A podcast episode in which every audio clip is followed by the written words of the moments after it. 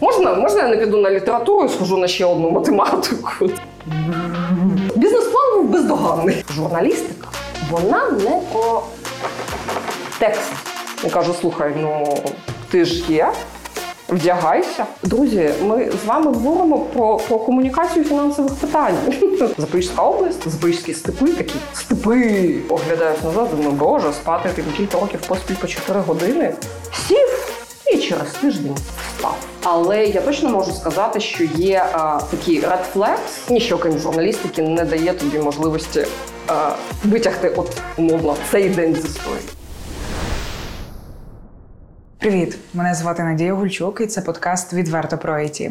Подкаст, у якому ми говоримо про технологічні зміни та людей, які їх творять. Привіт, я Дмитро Мельникович, і сьогодні ми спілкуємося з Катериною Венджик. Вона є CEO та редакторкою Спека Медіа. А Спека Медіа, нагадаю, це наш головний медіапартнер.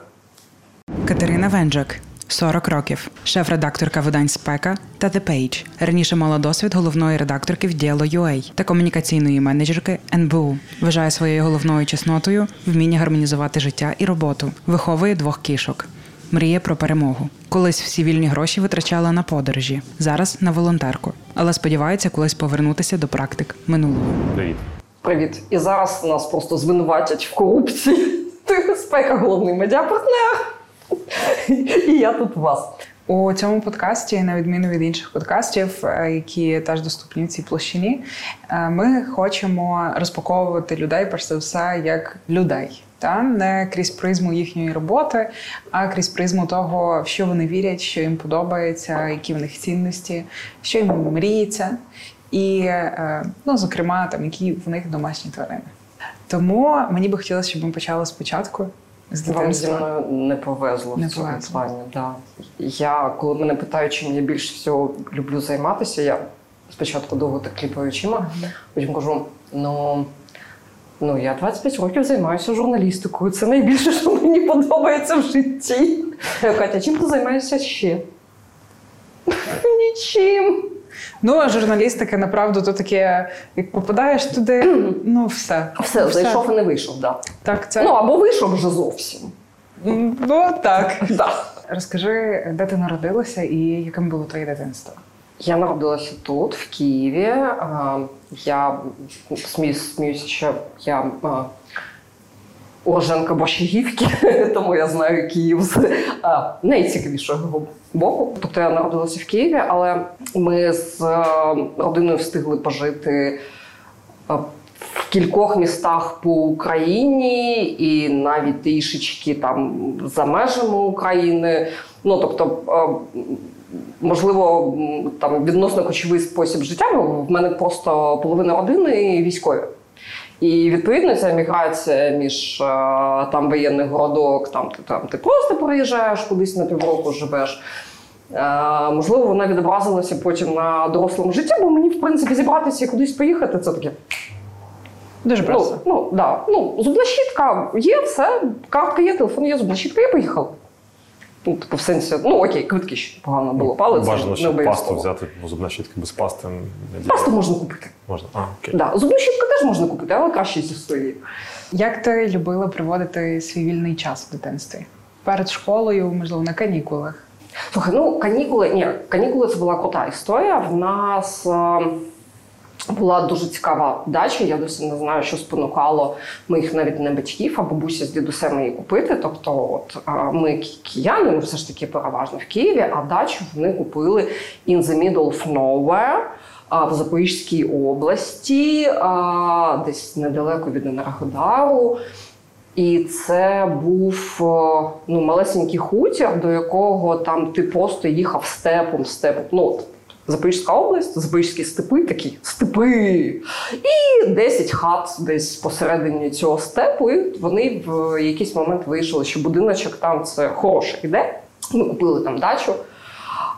Я ще з е, тих пір просто переоцінила Чехова з вишневим садом, бо там з цією дачею прилагалося десь гектари два вишневого саду, який якимось, якимось е, фантастичним чином там залишився, я не знаю, попередніх, перед попередніх господарів.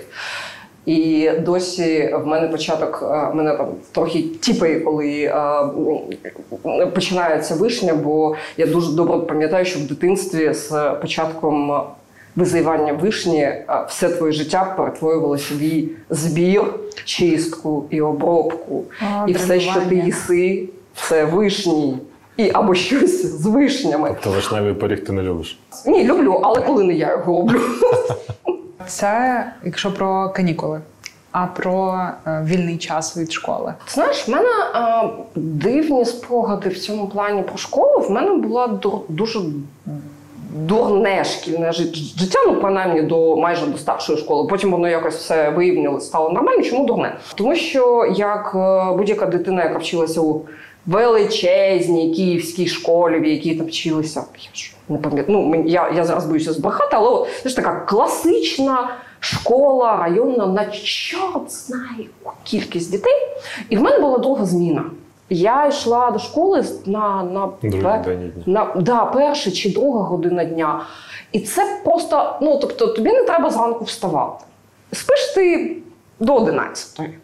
Потім ти встаєш, збираєшся, No, щось робиш, причому це щось ти скоріш за все уроки, бо ввечері тобі не сила нічого робити.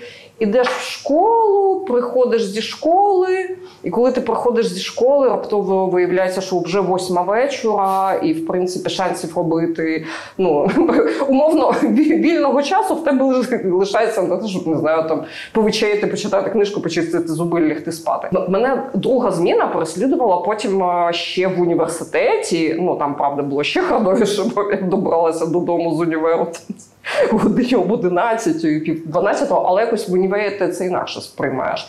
Коли в старших класах воно вже вирівнялося якось на, на першу зміну, класа, здається, з 8, з 8 чи з 9, а, видихнула, але там вже наступив період, коли знову ж таки з вільним часом все погано, тому що твій час це школа. І уроки. Уроки і школа. А, ну правда, в мене був нюанс. В мене з'явилася класі, здається, у восьмому. Собака, я дуже хотіла собаку.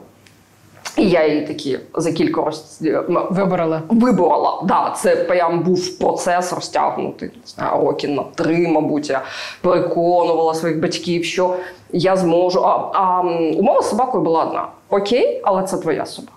Ну, Опікуєшся повністю сама. Да, все, от всі вигули, навчання, год- годування, ну whatever else, та все, все, що завгодно, це твоя відповідальність. І коротше роки там, мабуть, вибоювали цю собаку. В класі восьмому ми її таки вибрали. Це була німецька вівчарка. А, Ми почали одразу з простих милих маленьких порід. І фактично була моя школа і школа собаки. Моя і школа собаки. Тобто спочатку я йду в свою, вертаюся зі своєю, беру собаку і йду з, е, в школу вже собачу. От. Ну, мабуть, це от так, такі основні структурні маяки. Окрім навчання і опікування собакою, чи були в тебе якісь інтереси? Ні, ну інтереси безумовно були, особливо ми ж розуміємо, та, що коли підходимо до там, підліткового віку, кількість інтересів пропорційно збільшує. А, ну, по-перше, треба сказати, що я, ну, я власне почала працювати у 15 років. Років я десь здається в 14 з половиною потрапила в свою першу редакцію. Ну тобто, журналістика це дуже усвідомлений вибір.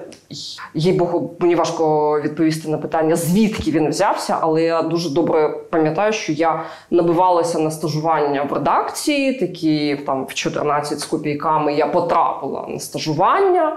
В якийсь час просто ходила з відкритим ротом. Та, а це, боже мій, 97-й. Це шостий. було е, друковане, чи це Звісно, це було друковане. Це був 96-й рік. Це було не просто друковане. Це був е, період, коли е, прям верстали спеціально навчені люди, і я ще застала в редакціях гранки. Ну, зараз взагалі комусь важко пояснити, що таке гранка, да, але е, це штука, на якій відбиток, е, ну, яка фактично мажеться фарбою. Е, відбиток е, полоси, і потім шпальти, пардон, і потім е, ці гранки відправляються після цих тестових відбитків далі в друк. Коротше, там технологічний процес. Ну він він сильно відрізняється від того, який ми бачимо зараз, навіть друкованих змі. В 15 років я почала працювати в редакції. Ну за якісь абсолютно, звісно, умовні гроші, але ну, це було вже робота, да, в мене. Що, що саме це було? Ти писала тексти? Я писала тексти, так. Да, да, да. Я писала тексти. В мене переважно, звісно, були якісь абсолютно такі найпростіші міські репортажі, із цієї в нас День Києва хтось що співав, якась така соціалка, боже, пам'ятаю, як там інтерв'ю з ветеранами до 9 травня. Ну, коротше, те, що можна віддати підлітку. А, Але, але, але вже у 17, після всього всього всього я потрапила, якраз відкривалася ділова столиця. Я не знаю, чи хтось пам'ятає цей. Ну, класно, насправді одне з е, найкращих ділових видань на той момент, бо власне кінець 90-х, початок 2000-х, і ділова преса в Україні от тільки-тільки-тільки започатковувалася. Та? Тобто, на е, боюся помилитися, здається, в 94-му чи 5-му з'явилися галицькі контракти, які там згодом стали просто контрактами. 90 95-96 бізнес. Е, Газета Бізнес з'являється, ну прям такий потужний локомотив е, ділової преси. І в 2001-му з'явилася ділова столиця. Я здається, десь просто е, в чуть ли ні Ріо, я вже не пам'ятаю, що з, з газети з оголошеннями а, прочитала, що ну так і так, в журналісти в редакцію. О, поїхала, прийшла в редакцію, навіть не на співбесіду, здається, я просто прийшла. Включила комп'ютер, він був не запоролений, сіла, почала щось писати.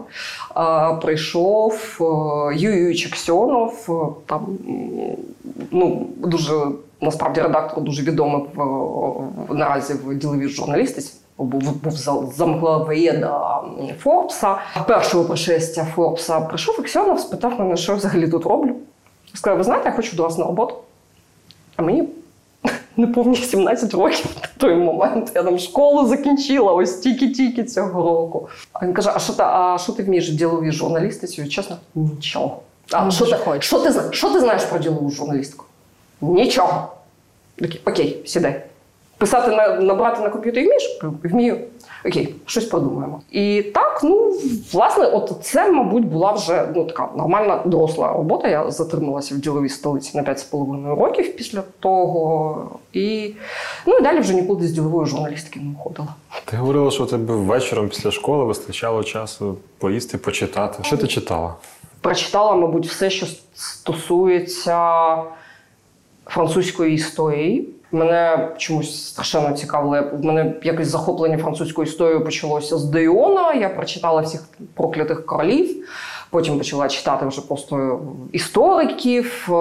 Коротше, на той момент я думаю, що я з легкістю здавала б екзамен з французької історії, бо пару та уроків я просто читала все, що стосується Франції, та, починаючи там від якихось там тисячі господи, тисячу від якоїсь 900-го року і до моменту французької революції. А потім, що ще було з е, цікавого, У мене був період е, захоплення астрофізикою. На превеликий жаль, книжок Хокінга ще не було на той час. Тому доводилося довольствуватися якимись страшенно нудними, зубодробітельними, пардон, за кальку з російською книжками.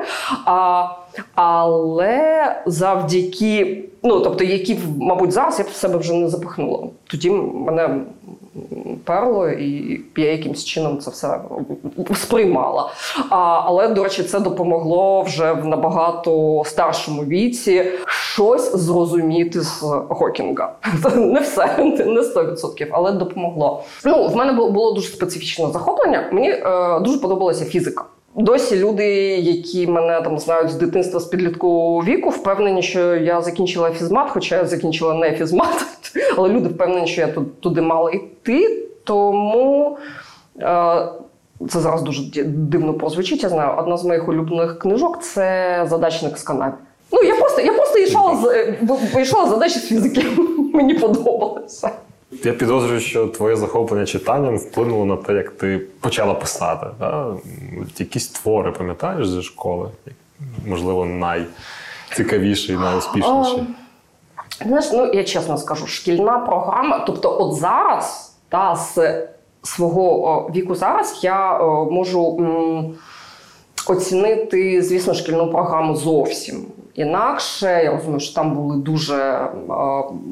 Круті, особливо да, з, з українською, там з української літератури ХХ століття, дуже круті твори, які на превеликий жаль в 14, 15, 16 років вони просто проходять повз тебе. Mm-hmm. Тобто, от е, для мене яскравий приклад це. Е, Тигролова Багаяного, якого я перечитувала потім двічі там у віці спочатку років 25-27, і от от ще останній раз буквально нещодавно півроку тому мене просто потягло його перечитати. А, І Боже мій, наскільки це крутий твір, фантастичний, так, просто, да, так. і він життєствердний. Там, врешті, ніхто не страждає, а ну прям всі бояться і перемагають. Але я пам'ятаю своє відношення до тигроловів в школі. Так, Боже. це абсолютно ну, не було здатності тоді осягнути це. Да, ну, так. взагалі розумію. І тому, на жаль, от з шкільних творів Бог, мені дуже важко згадати щось, а, що от прям заходило і і зачепило, і запам'яталось. Да? Ну і тим більше, що я скажу, я така дуже дуже математична дівчинка у школі була. Тобто я з тих, що можна, можна я не піду на літературу і схожу на ще одну математику. Тому що і шебнік з канаві це от те, що зі мною було всі старші класи, а все інше якось пройшло. Зайшло і вийшло. А як почалося твоє писання? Якщо ти кажеш, що літературу ти ну радше би не дала перевагу математиці, а не літературі. Ти З знаєш, чого почалося? Отут, отут а, цікавий поінт, бо я досі всім журналістам, які приходять на стажування, на практику, кажу, що друзі, журналістика вона не про текст mm-hmm. насправді. Бо текст за вами, якщо що, буде кому відредагувати, навіть якщо ви напишете його дуже кострубато. Вона про спілкування і цікавість до світу в найрізноманітніших його проявах. Там не важливо, про що саме ви пишете. Хороший журналіст це не той це не людина, яка добре пише тексти. Це людина, якій постійно все треба і все дуже цікаво. Тому моє захоплення журналістикою, воно скоріш не з да, не, не, не, не з текстів. Мені просто було дуже цікаво, е, до речі, зараз бо чому було, залишилось. Було дуже цікаво спілкуватися з людьми. Да? Мені постійно хотілося з кимось про, про щось поговорити. І фактично єдина сфера, де ти це можеш робити і навіть отримувати за це гроші. А Зараз цих сфер побільшало. На той момент це була журналістика, але для телебачення була занадто малою і навіть на роль підставки під мікрофон не дуже під підходила. А, типу, побігати молодшим репортером в газеті. Всім же потрібні дівчата, яких можна відправити кудись. Мені журналістика це історія про історії, та про те, щоб збирати, архівувати і розповідати історії. Да. Ну насправді не не тільки not only про людей, звісно. Так. Але дійсно журналістика це історія про історію. Це журналістика це історія про для мене ще про закарбовування моменту. Так, про що, архівацію того, про архівацію що того, що да, відбувається. Так, тому що насправді ніщо крім журналістики тобі не дає оцієї унікальної можливості оцих гранок дня. Так. Гранок часу, та, які ти можеш потім підняти, бо якісь більші довші формати книги, кіно закарбовують. Але все ж таки набагато довший період, і відповідно якісь е, ну, така зовсім характерна частинка моменту. Та от я зараз е, переказую своїм колегам, які ну, більшість з яких значно молодші за мене, переказую якісь моменти, та, як відбувалося, що відбувалося в 2008 році. Наприклад. Да, бо я ж з фінансової журналістики, перш за все. І я можу там дуже в обличчях переказати, що казали один одному банкіри у жовтні 2008 року, спочатку у вересні, потім у жовтні, в листопаді вже ніхто нікому особливо нічого не казав. А, От просто фактично в обличчях, да, які були цитати. Ніщо крім журналістики не дає тобі можливості а, витягти, от умовно, цей день з історії. Яка історія, ну це абсолютно не тактовно та питати, яка історія тобі е, відчувається така найбільше, е, такою цінною, яку ти крізь себе пронесла? Це абсолютно ну, не те питання, яке я хочу зараз задати. А, а питання е, наступне: яка історія з твоїх перших, які ти напрацьовувала, резонує тобі зараз найбільше? Яка історія? З перших? З перших, так. О, божечки, це дуже складне насправді питання, бо я ж кажу, в мене і історії та було менше. В мене було була якась величезна кількість репортажки такої, яка ну одноденна. Ти прибіг, відписав і побіг далі. Це а, непогано набиває руку, але не сильно щось лишає в голові. З історій, а, може я, ну, скоріш за все, це буде така кумулятивна відповідь. А, в мене було досить багато героїв-підприємців на той момент. Та? Ну, Це був 2001 рік. Я бігала, знайомилася з нашими маленькими виробниками одягу, косметики, боже, ще чогось. От, е, Оцей саме початок того крафтового виробництва, да, ми ж розуміємо, що таке 2001 рік. Насправді а, тільки в ну, по-перше, тільки-тільки-тільки закінчилася криза 90-х. Тільки-тільки тільки з'являється якесь перше підприємництво, бо тільки 98-го року а, з'явився єдиний податок як е, ну, як, як форма. да, за якою ти можеш легально працювати. Бо все, що відбувалося до цього, це абсолютно таке хаотичне. Ну, тобто, або ти найманий працівник, або ти просто працюєш і лігал, і ну, не можеш сильно світитися, бо ти і лігал.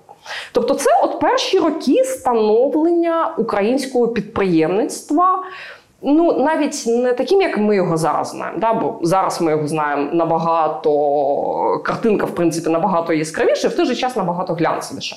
А тоді це якісь ем, цеха, чорт знає де, де мовно в цеху знімається якийсь куточок, щоб е, шити сукні, які ми за кілька років вже побачимо на подіумах Ukraine Fashion Week, бо з'явиться якраз у цей Ukraine Fashion Week, та якого ще на той момент немає. Я, до речі, досі найбільше люблю тему підприємництва, бо оці люди з гоящими очима які роблять, які створюють, та в яких для цього ні, ні умов особливо, е, ні грошей особливо, ні вміння будемо відверті. Да? Бо все ж абсолютно інтуїтивно через терми і гори. Е, да. Але які продовжують це створювати, е, от можливо, це те, що мене на на, на все життя, окей, сподіваюся, воно не, не закінчується. Да, але до цього моменту затримало саме в діловій журналістиці. Бо коли питають, ну ділова журналістика, це ж е, ну це ж це ж скучно. Да? Це про цифри, це про якісь відсотки. Це це, це типу, ну, по-перше, про цифри це для мене точно не скучно. А по-друге, слухайте, ви не розумієте, ділова журналістика це не стільки про людей справи. От прям мало ще яка дає е, ну, настільки яскравих персонажів. Тому я, мабуть, не можу виділити якусь конкретну історію. Та? Ну, все ж таки, 25 років пройшло. Пам'ять вже не та. А от, Але, мабуть, найяскравіші історії в цілому це були ці підприємницькі історії, коли а ну і одна точно одну точно запам'ятала. Була е, українська дизайнерка, ну була що була, є е, Гресь, не та Гресь, яка е, Гресь, яка Гресь? Да, не та Гресь, яка Гресь, та а, Боже, як ж. Я забула ім'я, мені дуже дуже дуже соромно, пардон. Але бренд принаймні звучав як Грейс, я його до, до, добре пам'ятаю. І ми приїхали а, з фотографом початок березня, ну, холодно ще. І, А там ну, не те, що бутік. Ну, умовно, кімната, в якій е, висять сукні, і фотограф на мене так сумно, сумно дивиться. Слухай, ну. Ну воно, ну воно не гарно. Ну як ти їх не повісиш? Ну воно не гарно. Ні, тут не встани, не встановиш світло, кімната маленька. Е, Може, може, давай ми на моделях знімемо? Саша, на яких моделях? Бачиш тут взагалі навколо якихось моделей? Я кажу: слухай, ну ти ж є, вдягайся. Е, Саша, і, що, будемо тут знімати? І ні, будемо на вулиці знімати. І коротше, да, я тоді попрацювала моделлю початок березня, якісь там умовні плюс 5 на вулиці. І я відпрацювала хорошу годину в цих переважно літніх легких сукнях. А, але репорт був хороший. Да. Я, здається, навіть не захворіла після цього, що в принципі дивно. А ким ти мріяла стати в дитинстві? Ой, ну кожна дитина, яким я тільки не мріяла, мабуть. Ну, як в усіх, да, це починається з балерини, космонавту, десь, десь океанолог е, проскакував. Да. Не питай мене, чому, чому океанолог, да. ну, але мене дуже цікавили. Жаків Кусто. Франція, воно в принципі. От, от, от, это, от, от, от, от це все, да. А, ну, коротше, після океанолога, очевидно, ще був якийсь перелік чогось, а потім з'явилася журналістика. Все. І всі мрії І всі, і всі, мої, да, і всі мої кан, ка- каналізувалися вже в, ну, в реальну роботу. Куди ти після школи пішла? Після школи пішла працювати. Ти не вчилась? Ні, я вчилась, звісно, але в мене, ну коротше, в мене, як в багатьох дітей, які хотіли стати журналістами, був о, такий захід в інститут журналістики Шевченка. Я провалилася. Чому? Не добрала балів. А там це був ще рік, коли медалістів приймали, здається, чи з одним екзаменом, чи без екзаменів. А я не була медалісткою. Ну, коротше, а медалістів, а з конкурсом там шість людей на місце, з яких п'ять медалістів. Ну, просто Шансів мало. Ну, no way, так.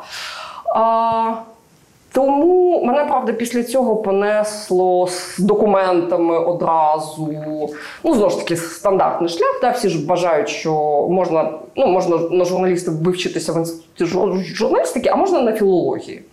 Мене понесло на філологію, українська мова і література, вчитель середніх старших класів Драгоманова. Вистачило мене на два з половиною роки там. Потім е, стало зрозуміло, після першої педагогічної практики, стало зрозуміло, що для мене і для будь-яких дітей в будь-яких школах буде набагато безпечніше, якщо я просто піду з педу назавжди. А От, бо бюджетники ж мають ще кару небесну відпрацьовувати обов'язково роки три Так. практики обов'язково. Ну, ну, коротше, я на все це подивилася, вийшла, що а, дякую, боженька, я все зрозуміла. Подякувала, але Да, да, подякувала, забрала документи. На той момент я працювала вже, вже от фактично після школи потрапила в ділову столицю. Тобто, в мене а, це все суміщалося з ну, правильною роботою. І а, врешті я, відпрацювавши вже роки, здається, два з половиною, три, я поступила в політех на видавничу справу і редагування. І досі вважаю, що це був прям дуже правильний вибір, тому що, ну, по-перше, це год е, політех, е, який точно не вчить тебе писати, бо це політех. Е, най- Найбільший жарт це всі ж ідуть в м, всі, всі йдуть в політех на видавничу справу і редагування, бо думають, що там не буде вищої математики. Ага. А потім вона на другому семестрі такий хопа. І це вуз, який ти вже закінчив. Да, да, да, да. Політех я, Як політех я закінчила. Як твоє студентське життя відбувалося? Слухай, ну воно дуже робоче було. Тому, тому що е, ж кажу, мене знову знову ж таки мене настигла друга зміна е, в університеті теж. Е, і це той випадок, коли я відповідаю, що пам'ятаю смутно. Зате я навчилася спати при будь-яких обставинах тоді. Просто, в принципі, при будь-яких обставинах будь-де. Тобто в тебе, в тебе є там 25 хвилин, поки ти їдеш на метро. Прекрасно. Це, це можливість поспати. А який був е, е, такий найбільш важкий момент? Ну, ти казала, що період того, що ти і навчалася, і працювала, він був важкий. А чи було між тим якісь Ну, він, він був. так важко. Ну, він був досить фізично виснажливим, але знову ж таки, да, це я зараз там з, зі свого а, теперішнього віку оглядаюсь назад, думаю, боже, спати тим кілька років поспіль по 4 години. Як мене взагалі сталося? Ну, як мене фізично? Тоді тобі 19, 20, 21, 22 роки. Ну, камон, тобто, да, ти, ти відчуваєш себе в, в якийсь момент. А з іншого боку, ну, ти дуже швидко ростеш, та? ти швидко ростеш. При цьому це був період, насправді, коли ми всі професійно дуже швидко росли. Тобто тебе це дуже сильно мотивує. А по скажу, ділова журналістика тільки зароджувалась. Тобто можна сказати, що там за 2-3 роки в діловій жур- жур- журналістиці ти ставав вже таким корифеєм професії, бо всі інші просто взагалі в ній ніколи не були. А ти там вже 3, 3 роки. Тому я не можу сказати, що він був важким. Він був достатньо емоційно і фізично виснажливим, коли ти і вчишся. І працюєш, і ти, і ти, ти намагаєшся робити, ну, намагаєшся робити добре. Найважчим період був дипломний, чесно, бо я, я класичний студент в цьому плані. На останній. Так, я, я писала диплом на сів і через тиждень встав. Щось, щось, щось написав. Чи тебе були наставники в той період? Так, звісно. Ну, без наставників, мабуть, це все було б неможливо. В мене були прекрасні редактори. Я дуже їм вдячна. Досі, ну, по- по-перше, от я е, тільки зараз, та працюючи з молодими журналістами, зі студентами, розумію, яка колосальна кількість роботи насправді була в мене тоді вкладена, щоб виліпити щось схоже на притомного журналіста, який вміє задавати питання, який взагалі розбирається в темі. А, по, от та редакторський склад. Ну, насправді не тільки ДСК, та в, фактично всі старші редактори, з якими там я далі працювала, це люди, ну, які дуже багато мені дали і, і професійно, і, ну, мабуть, е, особисто теж, тому що е, ти вчишся. Ну, ти, ти вчишся дуже багатьом речам, які важливі просто в житті. Да? Ти вчишся слухати, ти вчишся сприймати е, чужу точку зору.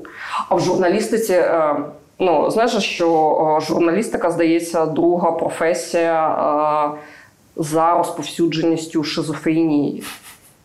Ну, чиста, чисто медична статистика, nothing more. А чому? Тому що ти постійно запихуєш е, собі в голову речі, з якими е, ти в тому числі можеш внутрішньо не погоджуватися. Та вони можуть протирічити твоїм переконанням, твоїм цінностям, але пардон, ні. Потрібно, так? Да, світ, Бо ск- світ, робить. світ складніший, ніж виключно твій світогляд.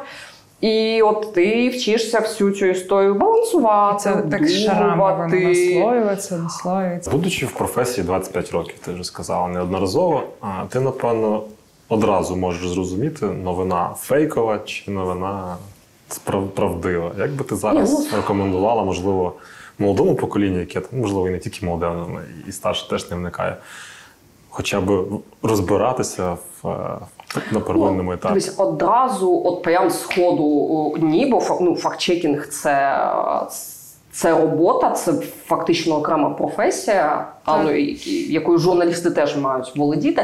Але я точно можу сказати, що є а, такі red flags, які спрацьовують одразу, ну які принаймні е, тебе. Спонукають далі йти перевіряти, бо умовно щось тут не так. А вони доволі прості. Ну, по-перше, це емоційність контенту. Ти от- клік, клікбейт маєш на увазі? А, ну, це може клікбейт може бути різним. Да? Клікбейт може бути умовно. Не знаю, подивіться на спідню білизну когось, да, це теж клікбейт, але там немає емоційної, як такої емоційної ск- складової. Я скажу про інше, я про такий накал емоцій. Це те, ну це будь-який матеріал, який викликає прям дуже в тебе активні дуже сильні емоції. Да? От прям сталося щось таке, що ти просто ти не можеш пройти повз. Тебе воно зачіпає, причому найчастіше воно тебе зачіпає негативно, а не позитивно. А, тому що позитивні емоції а, викликати складніше, ніж негативні, а розповісти про, а, ну, par example, just par, par example, да, там, пенсії, яких не вистачає на хліб, і обов'язково почати з історії там бабусі, яка померла в своїй квартирі від голоду. От просто, коли ти починаєш читати таку історію, ну, перший flag, да, в тебе, тебе, тебе емоційно от 90% новин ТСМ. Насправді так. А, по-друге, е, узагальнення. Так, класична історія. Всі, Ніколи. ніхто, ніколи, завжди. Та не буває такого. Не бувають всі, не буває ніколи, не буває завжди, і не буває ніхто. Завжди це якась частка. Завжди, да. Ну, але це, це узагальнення реальне. А, і уникання будь-якої фактичних даних. М, Багато, мало. Якісь е, такі дуже дуже дуже заокруглені суми. Да? Мільярди вкрадете. Понад, близько. Понад, ну ладно, з понад близько ще можуть бути варіанти, бо там, коли тобі треба сказати про бюджет України, да, ну ти скажеш, що він там понад трильйон гривень. А, скоріш за все, Ну, ти навряд чи будеш писати да, один трильйон, там 250 Ну так, але в деяких варіантах то Але- прям необхідна. Да, да, да. Ну, тобто, оце, мабуть, три таких е, ключових моменти, на яких одразу ти зупиняєшся, відчуваючи, що так, піду я краще перевію. І е, ще момент. Е, ми його в редакції називаємо новини, які йдуть паровозиком. Зараз поясню про що. Щось трапляється. Правильно, абсолютно.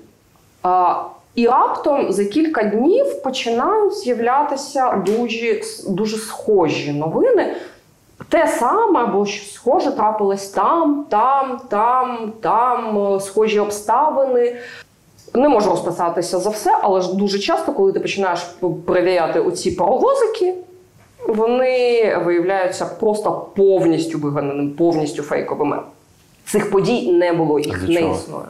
Слухай, ну це а, така технологічна штука підкріплення. А, технологи б назвали її підкріпленням статистики. Та? Тобто людину ніколи не людину дуже важко переконати якимось одним фактом. Один факт не статистика.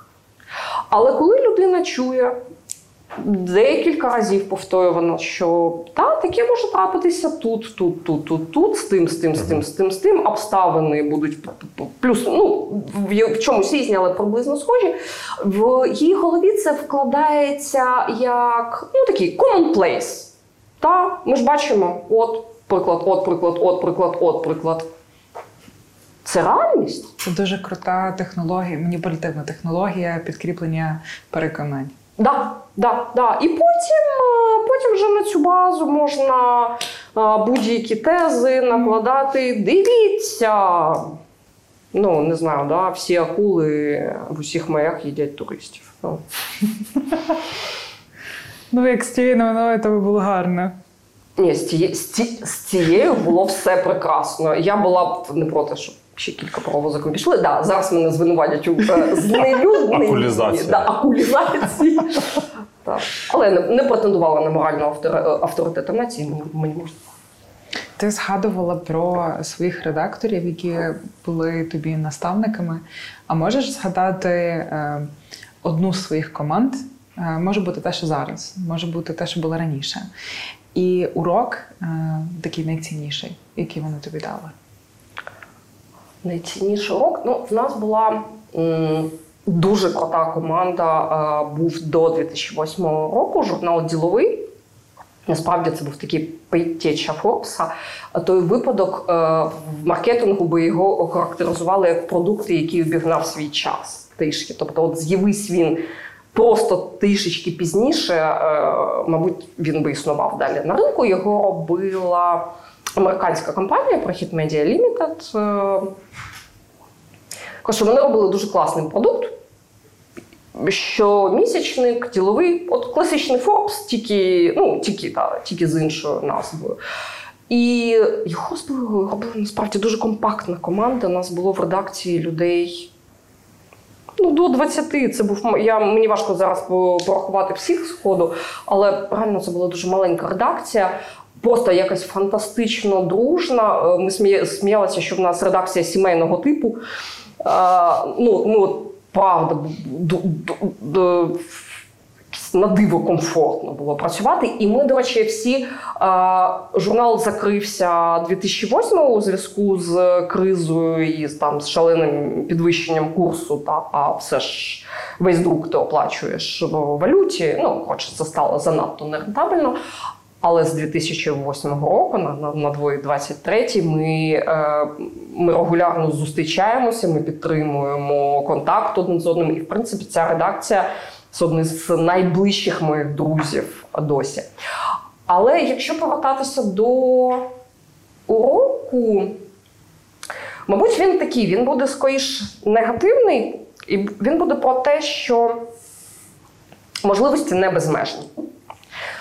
Тобі в якийсь момент здається, що ти можеш займатися цим, цим, цим, цим, схопити ще цю задачу, витягти ще цей івент, е, зробити по ходу номер журналу, провести конференцію. А потім ти фізично ламаєшся і ти не можеш нічого. Ну, от, е, не дивлячись та, на, на все ж це ж це ж зрозуміла робота. Е, і, мабуть, е, урок е, скажеш про те, що треба. Ну, е, по-перше, да, людина дуже дуже ламка істота, е, на жаль. І треба до себе відноситися достатньо обережно. І навіть якщо тобі хочеться попрацювати 24 години на добу, в тебе є мотивація, в тебе там є бажання, уміння, і Ну, тебе прете, що ти людське. робиш. Да, тобто тобі от емоційно просто все, та взагалі ну нащо спати? Ну комон, кому потрібен цей втрачений час на спання? А воно по по- ну коротше, твоє тіло дуже швидко нагадає, може не швидко, але все одно нагадає тобі, що дорогенький, піди полеж. Місяці два. Поділись своїм досвідом, як в тебе відбулася перша співбесіда твоя, і, можливо, дасиш пораду. Слухай, я ж кажу, перша співбесіда була в діловій столиці. Що ти знаєш про ділову журналістику? Нічого. ти Іди, працюй. Клас. Це, була моя перша співбесіда. окей, перша, а ти найяскравіша, можливо. Чи це було і яскраво? Найяскравіше, е, ти знаєш, жу- це було достатньо яскраво. А в журналістиці співбесіди як такі, ну от в класичному розумінні да, корпоративного сектору, у мене було трохи в корп-секторі. Зовсім трохи я працювала в ВТП банку. В, власне, після, після кризи я е, пішла до них в прес-службу. До речі, дуже крутий досвід. Я, от там я зрозуміла, що мої кілька більше п'яти років фінансової журналістики дали мені менше, ніж два роки роботи в банку всередині. А коли ти просто е, можеш вийти палити з, з риск-менеджментом та, і дізнатися про банківський бізнес, просто в рази більше. Тому я всім е, колегам раджу сходити на корпоративну сторону, в реальний, хоч на, на півроку, хоч факультативно, да, але е, сходіть, подивіться на, на бізнес всередині, а не, да, а не зовні. Ви просто абсолютно іншу історію побачите, і вона вам дуже сильно допоможе в розумінні. Ну, і в розумінні, як про це писати, і як це насправді працює, які, які реальні мотивації там працюють. І, мабуть, от е, співбесідовою в ОТП була чи не єдиною в моєму житті, ну такою класичною корпоративною співбесідою, коли там перший етап HR, потім рекрутер, HR, ще там хтось. До речі, це була, мабуть, єдина співбесіда в моєму, яку в моєму житті, яку я зараз наводжу як приклад того, що о, е, друзі, гендерна наївність існує. Навіть якщо ми про неї нічого не знаємо. І некоректні питання на е, співбесідах існують, і ухвалення рішень, е, спираючись не на ваш професійний досвід, Мгм. а на вашу стать і якісь припущення зроблені у зв'язку з вашою статтю. І віком. І віком, да. Бо мене абсолютно там на, на, на голубому глазу спитали, мені було 28, здається, тоді. Е, Ну, ви ж, мабуть, скоро заміж. А, ви заміжня кажу ні. Ви ж, мабуть, скоро заміж вийдете. Звідки ви? Ну, ну, а, чому, а чому ви так вийшли взагалі? Ну, вам вже 28 років, ви, мабуть, скоро вийдете заміж і, і народите дитину. А я сижу така. Друзі, ми з вами говоримо про, про комунікацію фінансових питань. От. Та й мені потім чесно HR сказала, що е, ми розглядали тебе на позицію керівника відділу комунікацій, але у зв'язку з ризиками, що ти можеш піти в декрет, е, ми візьмемо тебе прес-секретарем. Бо складніше замінити людину на, на позиції керівника відділу комунікації, а ти ж 100% підеш в декрет. В декрет я не пішла. Але да, такий показовий був приклад. Пропоную поговорити про сьогодення. Спека медіа. Так, Як ти там опинилась? я його створила. Ти його створила. Чому? Для чого? О, слушай, е, це, мабуть, е, найбільша авантюра в моєму житті. Літом 21-го року. Тому спека. Коли, да, як, як кажуть, ні, ніч, ніщо не підвіщало. А, Ми зустрілися з моїм давнім другом, колегою Ромою Судольським і подумали, чи не створити нам айтішне медіа. Ну, мені чесно, мені давно вже хотілося якось трансформувати там весь цей досвід власний проект. І насправді ситуація здавалася ідеальною. Та? Е, Дуже швидко зростав it ринок. Кількість компаній, кількість грошей просто росте в геометричній прогресії. Е, Видань на ринку дуже небагато. Як створювати медіа, я знаю, і Рома знає. Ми дуже швидко знайшли під це гроші, ну принаймні на, на перший період. Залучали інвестора? А, да, да. Да, ми залучили а, одеський Netpeak і а, вен- венчурну компанію, та, венчурний фонд. Ну, тобто нам здавалося, що ну, бізнес, бізнес-план був бездоганний. І ми запустилися. Ми почали е, з початку, ну, з літа ми почали потроху збирати команду. З вересня запустили телеграм-канал, розсилку, сайту ще не було навіть. Та? І дуже добре пам'ятаю цю дату, 12 грудня 2021 року ми запустили сайт з тим, щоб от якраз у нас буде півгрудня, буде такий напівсонний січень. Ми виловимо всі баги, відпрацюємо всі процеси, і з лютого, з лютого якраз починається бізнес-сезон. В нас буде нормальний вилизаний сайт, і ми почнемо працювати в повну силу. Так, коли я вимовляла вслух, ми почнемо працювати в повну силу, я мала на увазі інше. Чесно скажу. Ем, 24 лютого. Ну, це, мабуть, спрацював якийсь такий захисний механізм психіки. Ми всі там о 6 ранку зібралися в чатику редакційному. А, і знаєш, це ну, спрацьовує а, професійна навичка. Ти розумієш, що так, ти журналіст, почалася війна, ти маєш писати новини.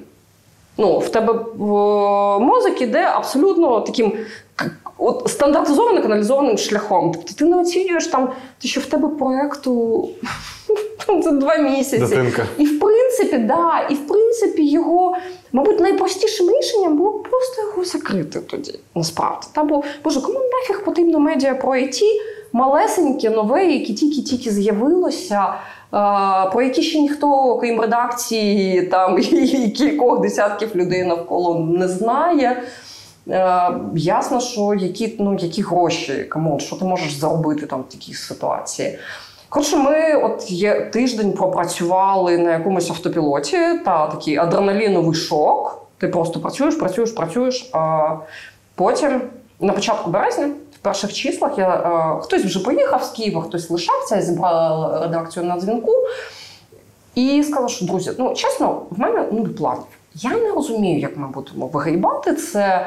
В нас залишилося на рахунку якісь гроші. Я точно роздам вам їх е, за лютий. Далі чорт знає, як повернеться, але е, я точно залишуся працювати, просто щоб не поїхати дахом. Бо це, в принципі, єдиний спосіб е, ну, робити щось, щоб, щоб просто не битися головою об стіну. Ну, краще я буду щось робити, бо голова мені ще знадобиться. І якимсь фантастичним чином тоді лишилася вся редакція. Ну, тобто, ми якийсь час працювали просто про бону, щоб підтримувати проект, щоб підтримувати себе. Мабуть, в першу чергу, насправді, щоб підтримувати себе. Ми спробували переключити спеку ну, тобто на загальну, загальну військову, загальну соціальний порядок денний. До речі, досить швидко зрозуміли, що це абсолютно не має сенсу, бо ми там в п'ятьох намагаємося е, робити те, що роблять величезні редакції колег, там типу УП і НВ. І ясно, що вони роблять це краще, бо нас п'ятеро, їх 50. А, І по, вже от ми в березні провели цей експеримент, типу спека медіа про все. Нам не сподобалось. Ну, з квітня вже повернулися, вийшовши, що да, ясно, що дуже важко писати про якісь там абсолютно мирні технології та інновації, мирні речі. Не залишилося більше мирних е, речей. Але власне місце технологіям є в усьому. І місце технологіям війні є ого як. Ем, якось в, в нам ми дожили до літа. Літом підняли голову, зрозуміли, що дожили, повернулися всі в Київ. Ну, майже всі. Отримали кілька грантів, які нас дуже сильно підтримали, ну, які фактично дали нам можливість е, вижити. Ну, Тому що люди пару місяців можуть пробоно працювати, да? ну, півроку вже не можуть, це ясно. А з осені вийшли навіть на щось схоже на комерційну діяльність. З'явилися перші проекти модавці. Боже, ожило. Ну, власне, ось дожили до цього моменту. Чому спека? Бо літом? А ні, спека не літо. В нас е, це Ромкіна назва, і насправді це я її е, вимовляю як спека, а він е, Очевидно, її вимовляв як спека. Специфікація. Ясно. Це чисто айтішний сленг, бо ну, дійсно айтішники скорочують специфікацію до спеки. І а, досі для людей безпосередньо от для безпосередньо розробників ми звучимо як спека. Угу. А для всіх інших, для мене, чесно, в тому числі, ми говоримо спека. Одним словом, це фільтр, свій чужий. Ти розумієш, про що це назва? Я теж не пройшов. Та я теж його не завжди проходжу. Станом на сьогодні, та, от, е, почавши дуже так е, бурхливо, яскраво та, і пройшовши цей етап, що ви сьогодні хочете донести до своєї аудиторії? А, Зараз сформулюю. Ми собі ще в квітні 22-го року, намагаючись зрозуміти от, відповідь саме на це питання. Та? Ну, Ясно, що ми ми пишемо про технології, про інновації, про мілтек, про технологію війні, про це, але для чого ми працюємо? Та? Про, що, про що ми хочемо говорити? Ми хочемо говорити про роль а, IT, ну, по-перше, роль IT в трансформації світу всього. бо а, частка ну, технологічних рішень вона ж є абсолютно в усьому, і нам цікаво її показувати, показувати, як технології трансформують світ, як технології трансформують бізнес. Абсолютно такі традиційні сфери бізнесу змінюють. Показувати це в тому числі і тому самому бізнесу, що друзі можна йти так а не так, і ваша ефективність буде абсолютно інша. Чесно, для, для багатьох це досі відкриття. Але я б хотіла сказати про ще одну роль. IT це може досить пафосно прозвучить. Я дуже багато років спостерігаю з ділової журналістики та український полісімейкінг. В нас е, Ну, не секрет, що в нас різні галузі в різні періоди дуже сильно впливали на державну політику. В нас панівною галузі була дуже довга металургія. Половина державної політики просто була написана під неї і нею. Та в нас агросектор дуже сильно впливав на державну політику. Найбільший бізнес, та який ну, не завжди коректно використовувати слово олігархії, але об'єктивно його вплив на полісімейкінг був величезний. Але ніколи цього не робило IT. І одне з наших завдань як медіа втягти it сегмент в дискусію про побудову держави. Бо дуже довго it галузь була, ну всі це визнають, це не, не образливе твердження. Та галузь, яку просто було достатньо не не чіпати. Та вона вона розвинулась в принципі багато в чому завдяки тому, що її просто не чіпали. Так, та, та, ці люди, які роблять якісь незрозумілі, які пишуть якісь незрозумілі шматок коду, зради Бога, ідіть собі тихесенько. Багато в чому завдяки цьому ми бачимо той е, вже дуже великий потужний ринок, який в нас виріс за всі ці роки, поки нікого не чіпали. Але в той же час сама it галузь звикла, що наш ринок не тут насправді, та, наш ринок там. А, ми собі працюємо, нам комфортно. Що відбувається тут? Ну, не настільки і важливо. Ну, коротше, Зарплата айтішника зазвичай вистачає, щоб забезпечити собі дуже комфортне життя в Україні, е, навіть якщо в цілому воно навколо не надто комфортне. Війна висмикнула людей з зони комфорту. Ну хотілося б, щоб да, з цієї зони комфорту якісь інші події висмикували, але вже сталося як сталося. І е, зараз нам, як е, галузевому медіа, дуже важливо всю цю ініціативу соціальну, політичну, та яка виразилася у волонтерстві, у фондах. Ну, в принципі, ж найбільші фонди вони вони айтішні, по суті, їх очолюють люди з IT, їх створювали люди з IT, їм керують люди з IT, які просто знають, знаються на продакт менеджменті. Це ну, все дуже логічно. А щоб вона не затихла а, після війни та щоб люди а, з галузі, які взялися і насправді дуже потужно допомагають фронту. Ну, в принципі, які є дуже дуже потужною силою зараз, та щоб вони після війни знову не пішли в свій комфортний куточок. Не чіпайте мене, щоб вони залишилися в державотворенні. Бо е, я жодним чином не закликаю IT керувати державою. Але, чесно кажучи, мені дуже Було непогано. Ну, окей, це занадто знаєш так, занадто шапка закидательський звучить, бо керування державою трохи складніший процес, ніж. Але я б е, дуже хотіла, щоб it галузь е, стала тією, яка буде впливати на полісімейкінг країні, та, яка відчує свою значущість. В нас зараз є унікальна можливість, вона зумовлена трагічними подіями, жахливими подіями. Але в нас, в нас зараз є унікальна можливість дуже багато речей перезібрати правильно. Та вони були історично зібрані неправильно в 90-ті.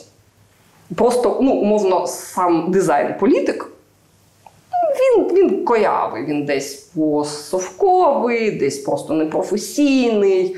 А, Там можна говорити багато про що, про процеси приватизації, про управління приватною власністю, багато моментів. А, і в нас зараз є можливість це все прописати правильно, та, по-людськи, так як це має бути в в державі в 21 сторіччі. І мені дуже хотілося б, щоб а, галузь в це включилася. Спеки медіа яку роль виконує в цьому? Ну, принаймні, ми можемо виконувати роль рупора. Ну, власне, як будь-які медіа. Да? Тобто ми не не полісімейкери самі, а, але ми ми рупор, ми майданчик, ми можемо стимулювати дискусію та піднімати цю дискусію. Ми все ж таки, як медіа, маємо можливість доносити якісь меседжі в в кабінети, да, знову ж таки запитувати, бо ну, медіа трохи складніше не відповісти, ніж всім іншим. А ти вже маєш якісь кейси? Вже ви почали виконувати свою роль рупора? Ну, ми ми, ми її виконуємо, да, от починаючи з, з, з моменту створення. Ну, розумієш, тут ем, важко говорити про саме про кейси безпосередньо, бо це ж знаєш, як в грантах оцініть імпакт вашого проекту, що він змінив. Господи, що ти знаєш, що він змінив. Ми півроку писали статті. Та очевидно, ну на щось вони вони вплинули на чиїсь рішення, чиїсь світогляд. А, Але як я можу це оцінити? Тому о, говорити безпосередньо про кейси я, мабуть, би не ризикнула. Ну, якісь речі я можу просто голослівно сказати, але точно знаю, що медіа зіграли ну там не останню роль в вишенні. Ну зараз ми ми ризикуємо піти в дискусію про бронювання, і це інша просто інша голозева дискусія. Але скажімо так, вишені цілого ряду болісних для галузі питань, які галузь почала озвучувати принаймні. Е, я, Ми точно не протягуємо ковдру на себе, так? всі медіа зіграли в цьому роль. Але от тут можу тільки процитувати в нас, е, власне, пару тижнів тому була зустріч, в тому числі з Ярославом Желізняком, і в нього був дуже дуже такий стронг меседж. Хочете змін? Вимагайте змін. Ну, Типу, всіх всіх чути більше, ніж айтішників. Тобто вас читають державні структури? Так, да, з враховуючи деякі повідомлення у першій ночі, зніміть це з сайту срочно, нас нас читають. Адже кейси вже є. Да, да. Які запити е, громадянського суспільства ви бачите зараз, і як ви їх покриваєте? Ну, ти знаєш, мені прикро, я боюся, що головний запит громадянського суспільства ми ніяк не мож, не зможемо покрити, бо це запит, запит на справедливість. І якщо говорити в цілому про суспільні запити, та він він найбільший, він найпотужніший і він найкритичніший.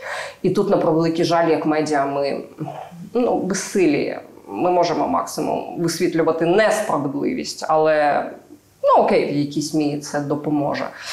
Але що ми точно можемо е, покрити, що ми точно будемо стимулювати, це моя думка важлива, я можу щось змінити. Та ми свого часу, е, коли задумувалася спека, спека задумувалася не ну не зовсім як класичне медіа. А скажімо, як медіа, плюс велика така ком'юніті-платформа, де люди будуть е, проходити писати самостійно те, що їм болить. Ми, в принципі, на розвиток нашої спільноти розраховували навіть більше ніж на редакцію, та тому що ми розуміємо, що ну ніхто краще тих, хто в індустрії, не розуміє, що там насправді відбувається і про що варто говорити. Тому величезна увага приділяється зараз нашій спільноті, і розвитку. Ми залучаємо блогерів, авторів, максимально їх, якщо потрібно, допомагаємо з написанням. Тобто нам е, цікаво, щоб люди приходили і починали говорити самі, щоб не тільки ми за них говорили.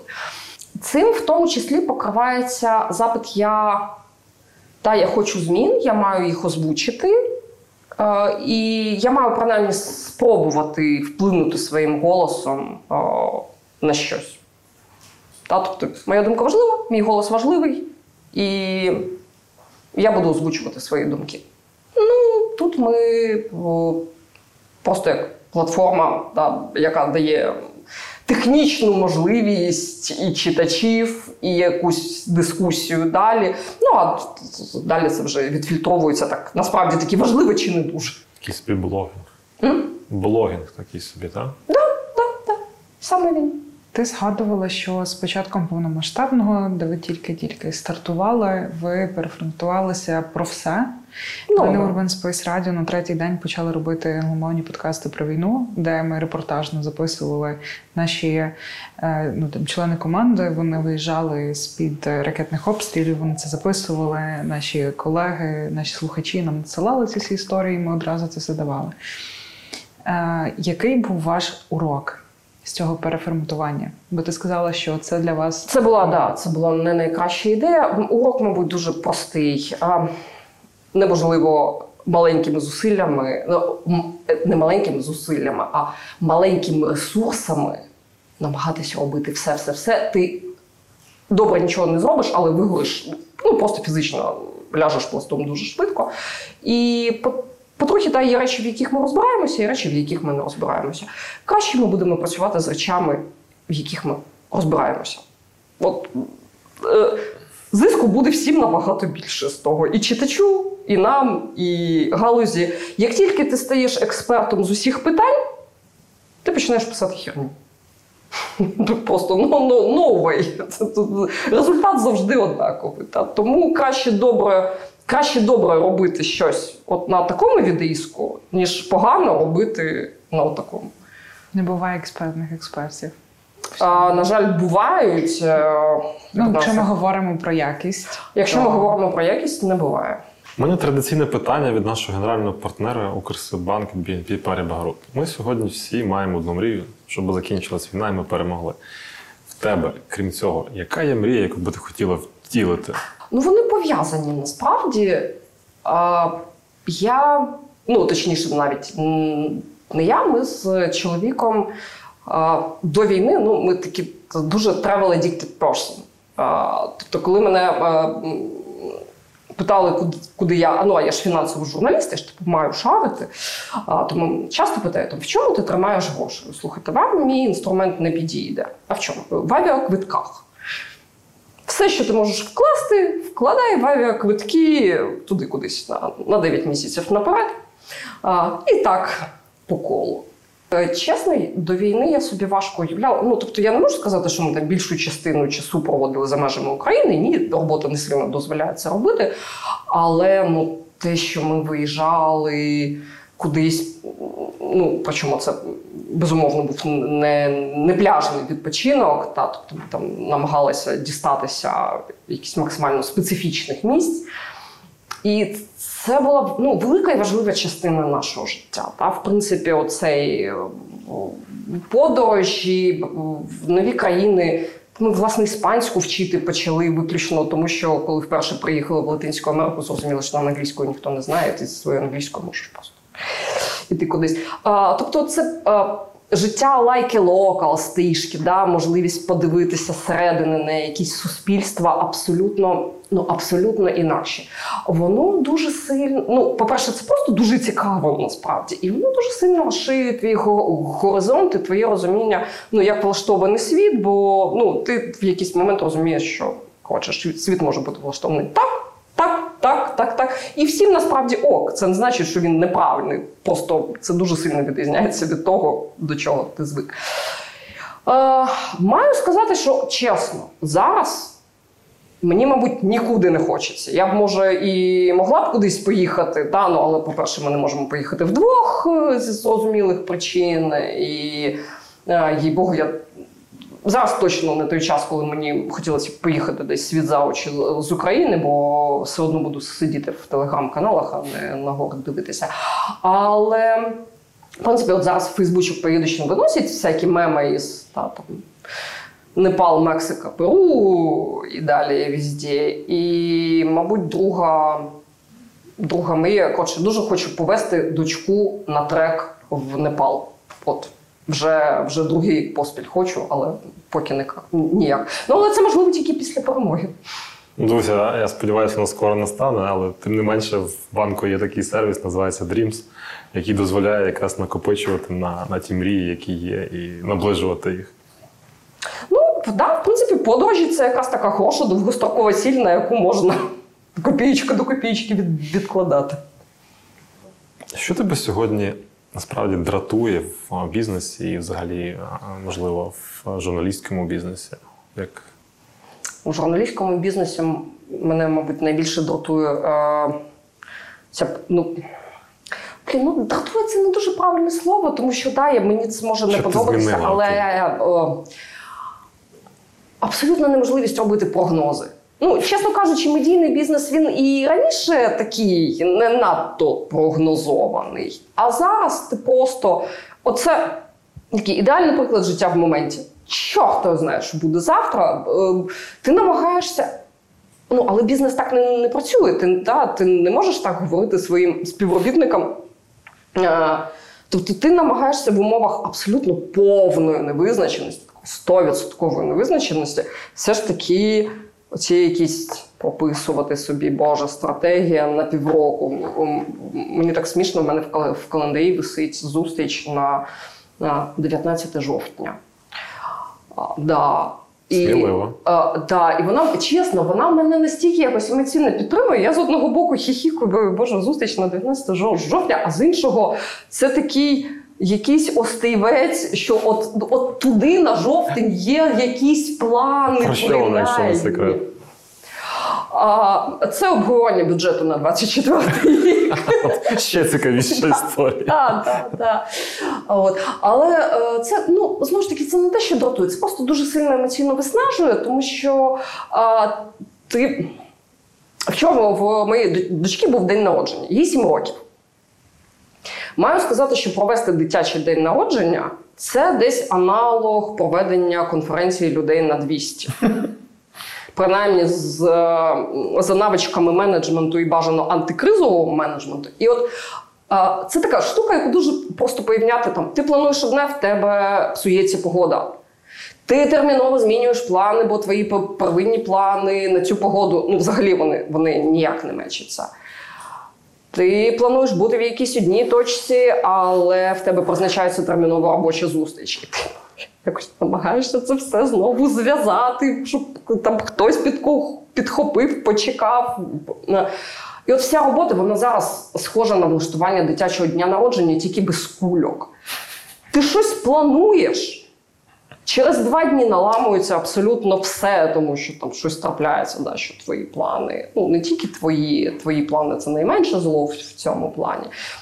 Е, і ти починаєш вибудовувати якісь кроки далі. Е, ці сходи обвалюються знову десь на середині, бо херня трапляється.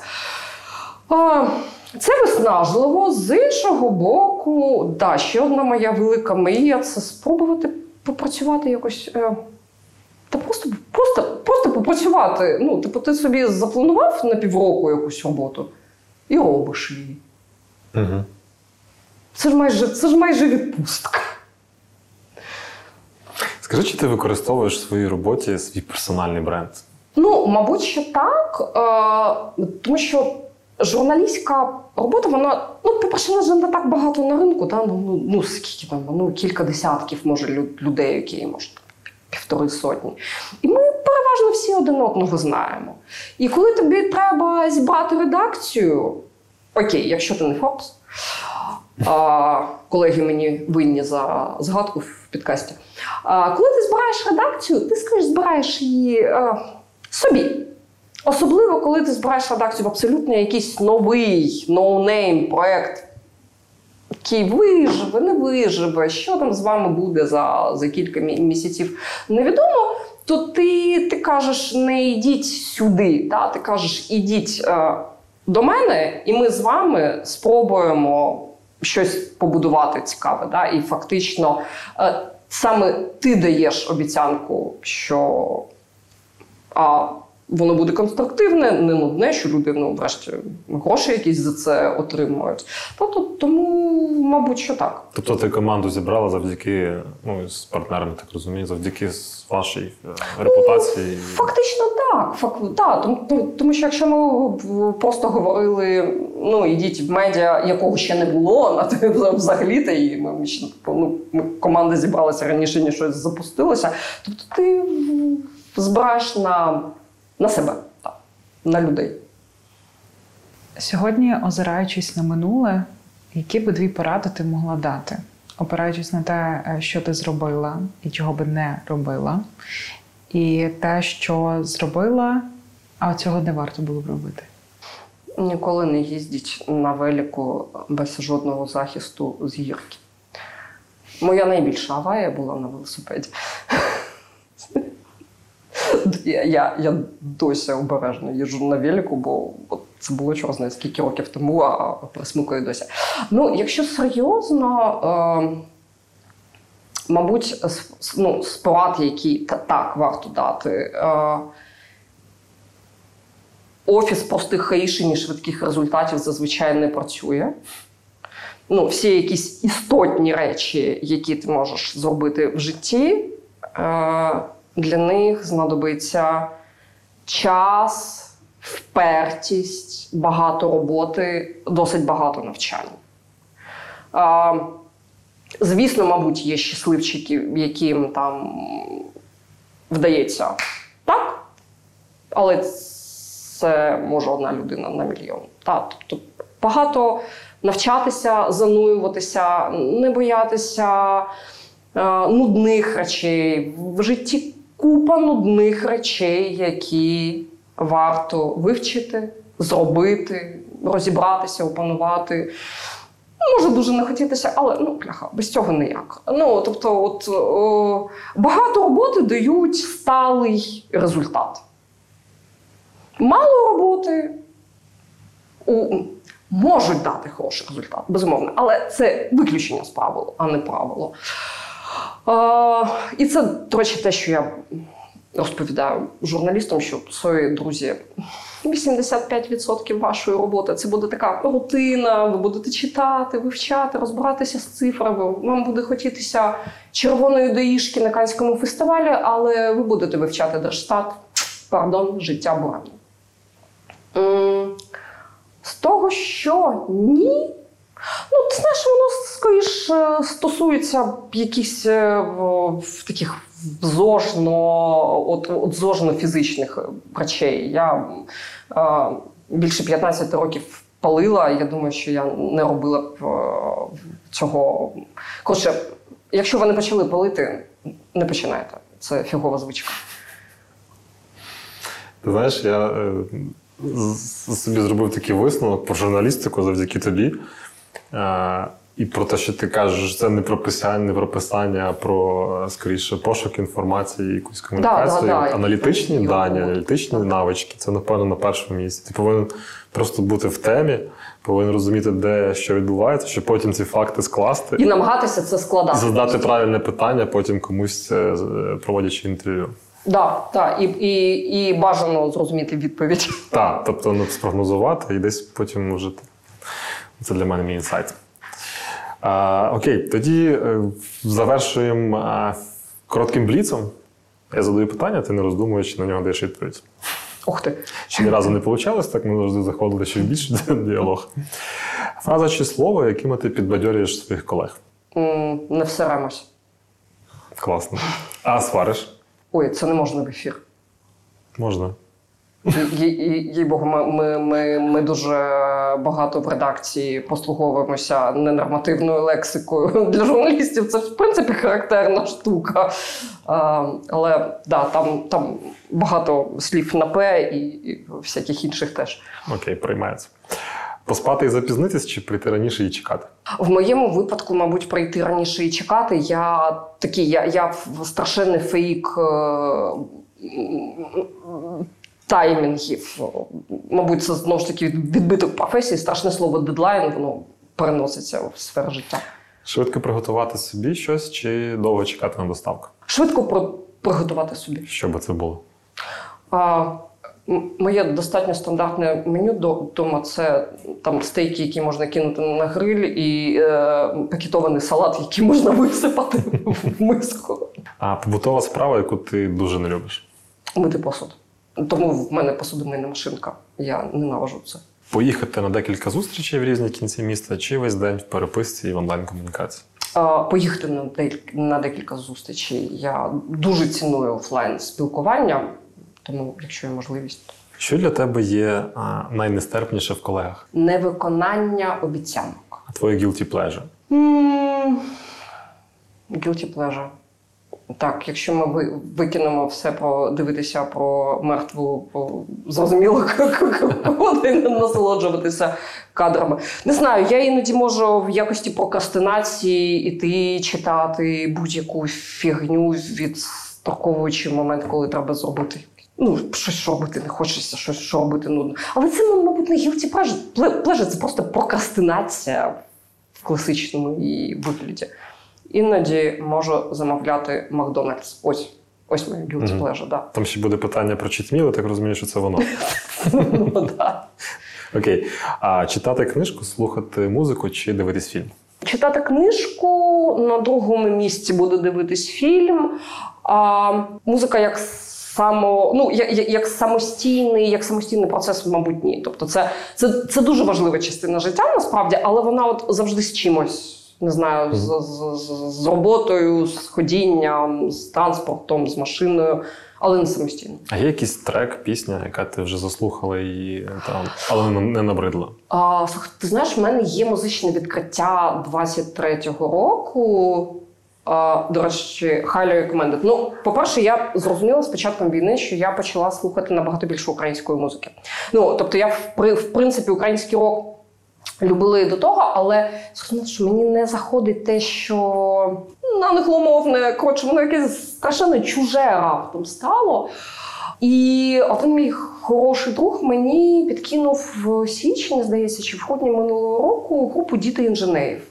Я- Ти знаєш. Боже, я е, коротше, я переслухала все, що було, потім переслухала ще раз.